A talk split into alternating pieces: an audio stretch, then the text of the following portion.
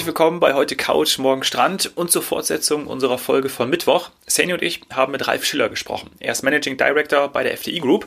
Es geht um die aktuelle Zeit, um Veränderungen und auch um eine Destination, die Ralf für sich entdeckt hat. Los geht's!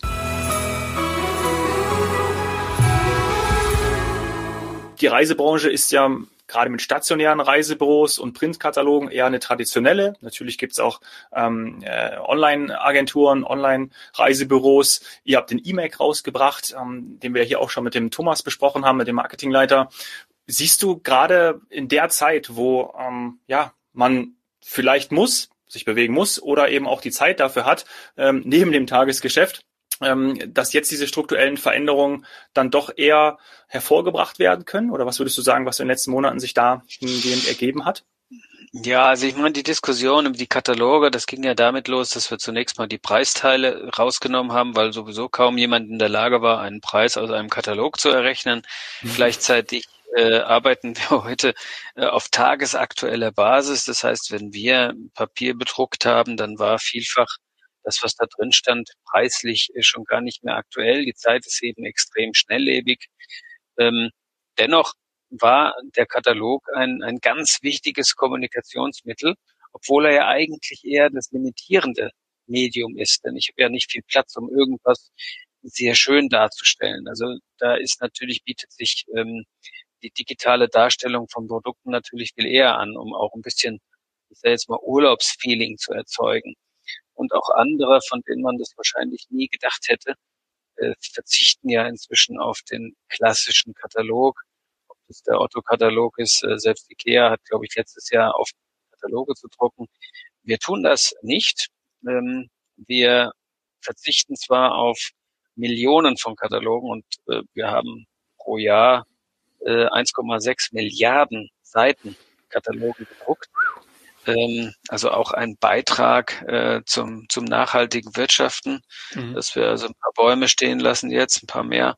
Ähm, deswegen haben wir den kompletten Content, wie wir es schön sagen, also unser komplettes Angebot digitalisiert, ähm, was uns viel mehr Möglichkeiten lässt, das Produkt eben auch wesentlich ansprechender und Vorfreude spendender ähm, darzustellen und das verbunden für diejenigen, die immer noch gerne was Haptisches in der Hand haben, verbunden mit einem ähm, Katalog on Demand Programm. Das heißt also, wir, wir können jedem anbieten, sich den Katalog auf Wunsch, so wie er ihn haben möchte, drucken zu lassen und zuschicken zu lassen.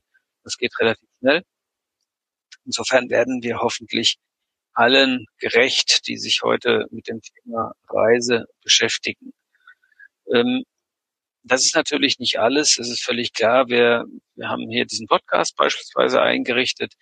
Wir haben uns mit vielen Dingen jetzt, und da haben wir schon versucht, die Branche, äh, die, die Branche sage ich, die, die Pandemien zu nutzen, die Krise zu nutzen, um uns weiterzuentwickeln und auch Dinge umzusetzen, von denen wir uns, die wir uns vielleicht nicht getraut hätten, ähm, wenn das Geschäft normal weitergelaufen mhm. wäre. Mhm. Ist natürlich immer eine Chance, die so eine Krise bildet, bietet, äh, sich Gedanken zu machen und sich in bestimmter Weise neu aufzustellen. Mhm. Wenn wir über neue Geschäftsmodelle sprechen oder neue Angebote, ähm, was kann das dann ungefähr sein? Naja, wir entwickeln uns, wir entwickeln uns weiter. Wir kommen jetzt mit einem neuen Internetauftritt, äh, der seit langer Zeit endlich mal überarbeitet wird und einfach innovativer ist. Ähm, dann arbeiten wir schon seit geraumer Zeit und das werden wir jetzt im Laufe des Jahres fertig äh, stellen an eine, wie wir glauben, sehr innovativen Software. Das nennt sich FDE 360. Warum 360? Ähm, wir fangen an, im Grunde genommen die komplette Pauschalreise zu modularisieren. Das heißt, als Kunde bin ich dann in der Lage, wirklich alles miteinander, was Sinn macht, natürlich miteinander zu kombinieren.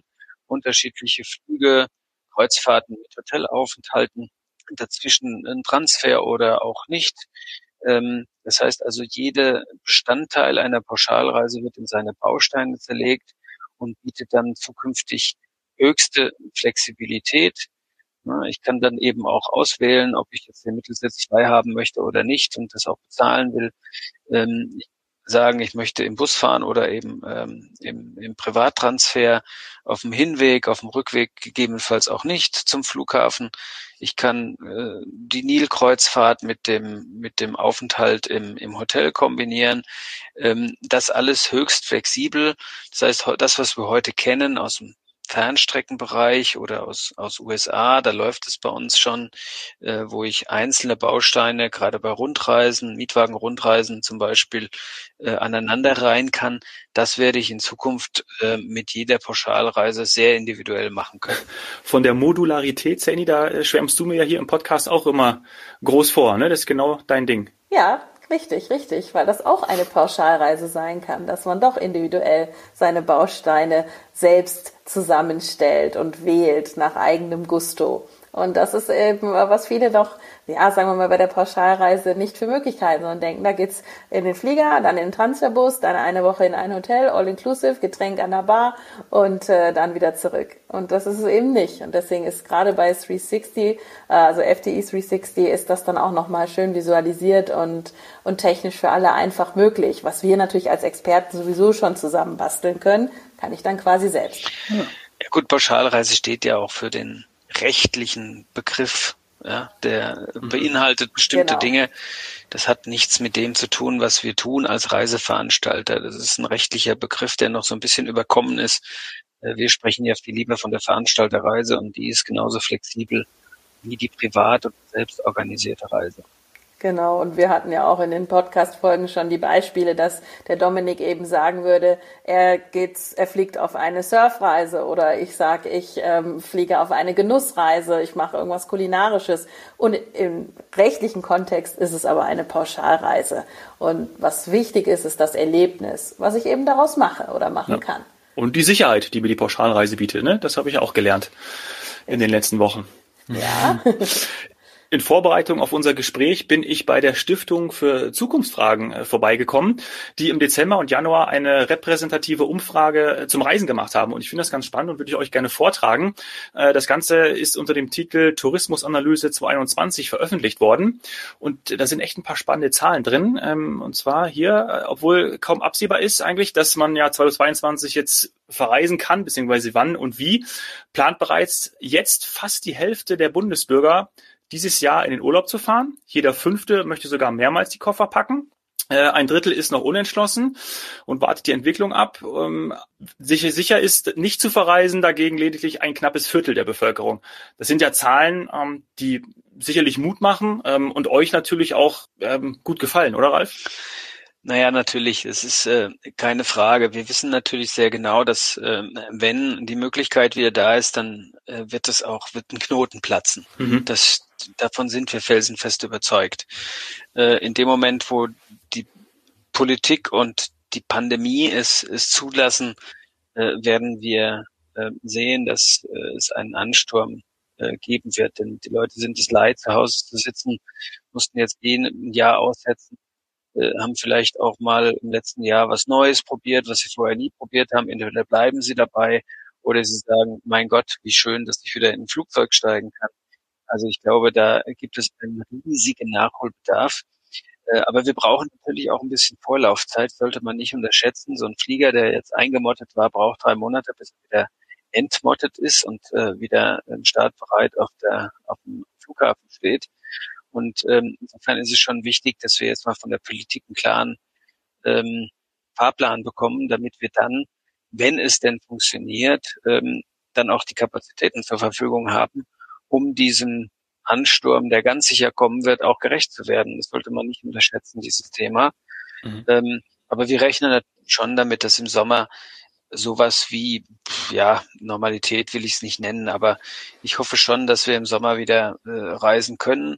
Wir haben im letzten Jahr auch bewiesen mit den richtigen Konzepten, Testkonzepte, denn wir werden ja eine Mischung haben zwischen Geimpften und Nicht-Geimpften zunächst mal. Äh, dann werden wir ähm, sicherlich die Gäste weiterhin in, in Hotels betreuen, äh, wo es entsprechende Hygienekonzepte gibt letztes Jahr zum Beispiel August, September, Oktober 80.000 Gäste auch in der Türkei gehabt. Alle 80.000 sind getestet worden vor Ort und sind negativ getestet äh, wieder zurückgekommen. Also wir als Branche können damit umgehen und können es auch organisieren und nicht nur dort, sondern auch in anderen Zielgebieten. Ähm, also wir machen uns bereit, nur wir brauchen natürlich so ein bisschen Unterstützung und den politischen Willen der politisch Verantwortlichen, damit wir bisschen Planungssicherheit kriegen, damit man sich eben auch traut, die Kapazitäten dann auch zur Verfügung zu stellen und die Flugzeuge aus der Mottenkiste zu holen. Ich hoffe, mein erster Flieger geht Ende Juni, ja, nach Mallorca. Ich hoffe, wenn es drei Monate dauert, den zu entmotten, sollten sie langsam anfangen. Ich bin bereit. Ja, also, falls Sie das hören. das wird, das wird schon funktionieren. Ich glaube, Mallorca äh, hat ja jetzt gestern oder heute geöffnet wieder. Ja. Also die, die, Restaurants und so weiter, die Inzidenzen sind runter. Ähm, die werden die gleichen Fehler auch nicht wieder machen. Also insofern äh, bin ich da relativ zuversichtlich, dass das bis Juni auf jeden Fall klappen wird. Sehr gut, sehr gut. Ich habe noch eine abschließende Frage für euch beide vorbereitet. Ich weiß nicht, ob die Sandy danach auch nochmal äh, einsteigen möchte, aber ich habe, äh, beziehungsweise mir ist zu Ohren gekommen, dass ihr beide gemeinsam ja ähm, ein Hobby habt ähm, und vor allem ihr glücklich seid, wenn ihr auf Skiern steht. Ja, das ist, glaube ich, richtig. Ähm, abgesehen von dieser Leidenschaft. Snowboard, Snowboard ja, bei dir. Ja gut, genau. okay, dann, dann. Also wir, wir, wir, wir pflegen dieses Hobby nicht gemeinsam äh, und wenn, dann wäre es vielleicht auch gar nicht so erklickt, denn ich fahre Snowboard. das muss ich leider einwerfen. okay, okay. Aber abgesehen dann von der Schneeleidenschaft, um es mal so zusammenzufassen, ähm, und auch weil die Wintersaison natürlich jetzt bald vorbei ist, gibt es etwas, Ralf, was, ähm, äh, wo du sagst, da geht meine erste Reise hin. Bei mir ist es äh, Mallorca mit der gesamten Familie. Äh, was steht bei dir auf dem Plan? Gibt's da was? Also ich hoffe immer noch, ehrlich gesagt, ähm, so leise vor mich hin, äh, dass wir an Ostern nochmal Skifahren können. Das ist jedenfalls der Plan. Ja. Ähm, wenn das nicht klappen sollte, was ich sehr bedauern würde, äh, weil dann wäre ich nämlich dieses Jahr überhaupt nicht Ski gefahren, im Gegensatz zu. Mhm. Ähm, dann, dann würde ich das wahrscheinlich verbinden, ja, ich glaube, meine erste Reise, ich auch das ist ein halb geschäftlich, halb dann werde ich ein bisschen verlängern an, an, an, an äh, Ostern meine Familie dazu holen. Äh, dann werde ich sicherlich nach Ägypten fahren. Das war mein Plan ja, ja. auch. Ich bin auch immer noch optimistisch. Ja. Ans Rote Meer zum Schnorcheln und Tauchen. Ja, ja. Kannst du Lieblingsreiseziele nennen, Ralf? So, so irgendwie schon Usus geworden hier in dem Podcast, dass ich immer die Gäste nach Lieblingsreisezielen frage. Und bei den Touristikern kommt dann immer, mein Gott, wie stellst du so eine blöde Frage? Äh, wir haben so viele Reiseziele, ich kann das nicht beantworten. Aber ich stelle sie jetzt trotzdem. Ähm, also das ist ein echtes Problem. Normalerweise können wir das in der Tat beantworten, denn äh, wir sind in der Regel ja so viel unterwegs, ähm, dass wir froh sind, wenn wir mal zu Hause sind, um es mal vorsichtig auszudrücken. Natürlich sind wir furchtbar gerne unterwegs, aber so ein richtiges Lieblingsreiseziel, ja, also mein Lieblingsreiseziel ist der Arlberg, ich muss es gestehen. Aber ich liebe es zum Beispiel auch, ich, da würde ich gerne mal wieder hinfahren.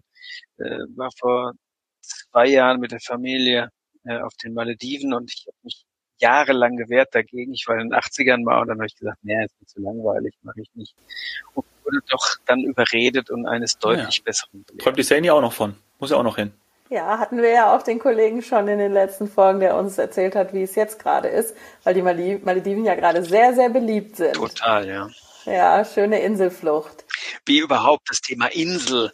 Ja. Äh, komischerweise wahrscheinlich auch durch diese Pandemie, weil man möglicherweise im Unterbewusstsein glaubt, da kann man, äh, das kann man alles besser kontrollieren mit den Ein- und Ausreisen und so weiter.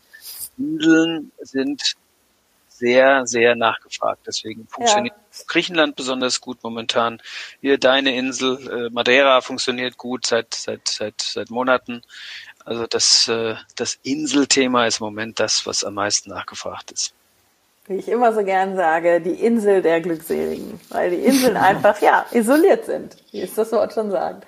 Jetzt interessiert mich zum Abschluss aber noch, ob du seit deiner Zeit bei der FDI Group auch ähm, etwas für dich kennengelernt hast, also auch ein Ziel kennengelernt hast, wo du vorher nicht hingeflogen wärst. Also wir haben jetzt schon gehört, Malediven musstest du überredet werden, ging mir übrigens auch so. Ich habe auch früher gedacht, ich würde mich da langweilen, denke aber jetzt ist genug für mich da. Ähm, und gab es noch was anderes, was du jetzt auch beruflich vielleicht bereist hast mit der FDI Group, wo du eher nicht hingeflogen wärst und jetzt sagst, das war ein Geheimtipp für mich? Ja, ich habe was Neues kennengelernt und das war Alajati. Alacati, ja, ja. Alacati ja. in, in, in der Türkei. Ja, ja ich war, weiß ich nicht, hunderte Mal in der Türkei. Und es war eine Schande, dass ich äh, vor ein paar Jahren das erste Mal in Alacati war.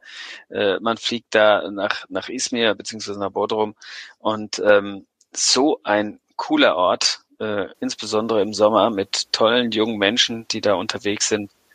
Ähm, tolles Feeling, tolle Atmosphäre, also für jeden zu empfehlen. Und das war für mich der Geheimtipp.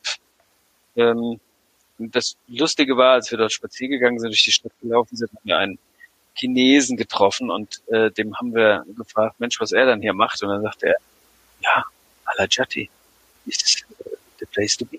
The place to be. Krass, okay. Kann ich absolut nachvollziehen. Ging uns genauso. Es war äh, in, in, im Rahmen eines Workshops, ähm, wo wir tatsächlich auch die Gelegenheit hatten, Alachati kennenzulernen und äh, vorher keine Vorstellung. Ja, Cheshme kann vielleicht auch noch der ein oder andere Windsurf-Begeisterte auch als ganz coolen Ort, äh, Izmir als Küstenstadt und Studentenstadt sehr weltoffen. Aber Alachati ist einfach, ja, pittoresk und gleichzeitig coole Beachclubs und so. Also, super. ja, ist, ist, denke ich, auch Super. dieses Jahr immer Ja. noch ein Geheimtipp. Ja, ja, richtig super. Dann wissen wir ja, wo wir unsere nächsten Aufnahmen machen zu dritt. Entweder auf den Malediven, Alachati oder einfach auch gemeinsam in einem Raum in der FDI-Zentrale. Würde ich mich auch schon drüber freuen. Ja, Hauptsache mal Ja, persönlich schon treffen, ne? Das ist egal wo. Das wäre schön. Ja. Ganz lieben Dank, Ralf, für deine Zeit. Sehr gerne. Wir haben auch eine gute Punktlandung hingelegt. Vielen Dank für die ganzen Tipps und die Ausführungen und bis ganz bald. Danke euch. Tschüss. Vielen Dank euch. Ciao.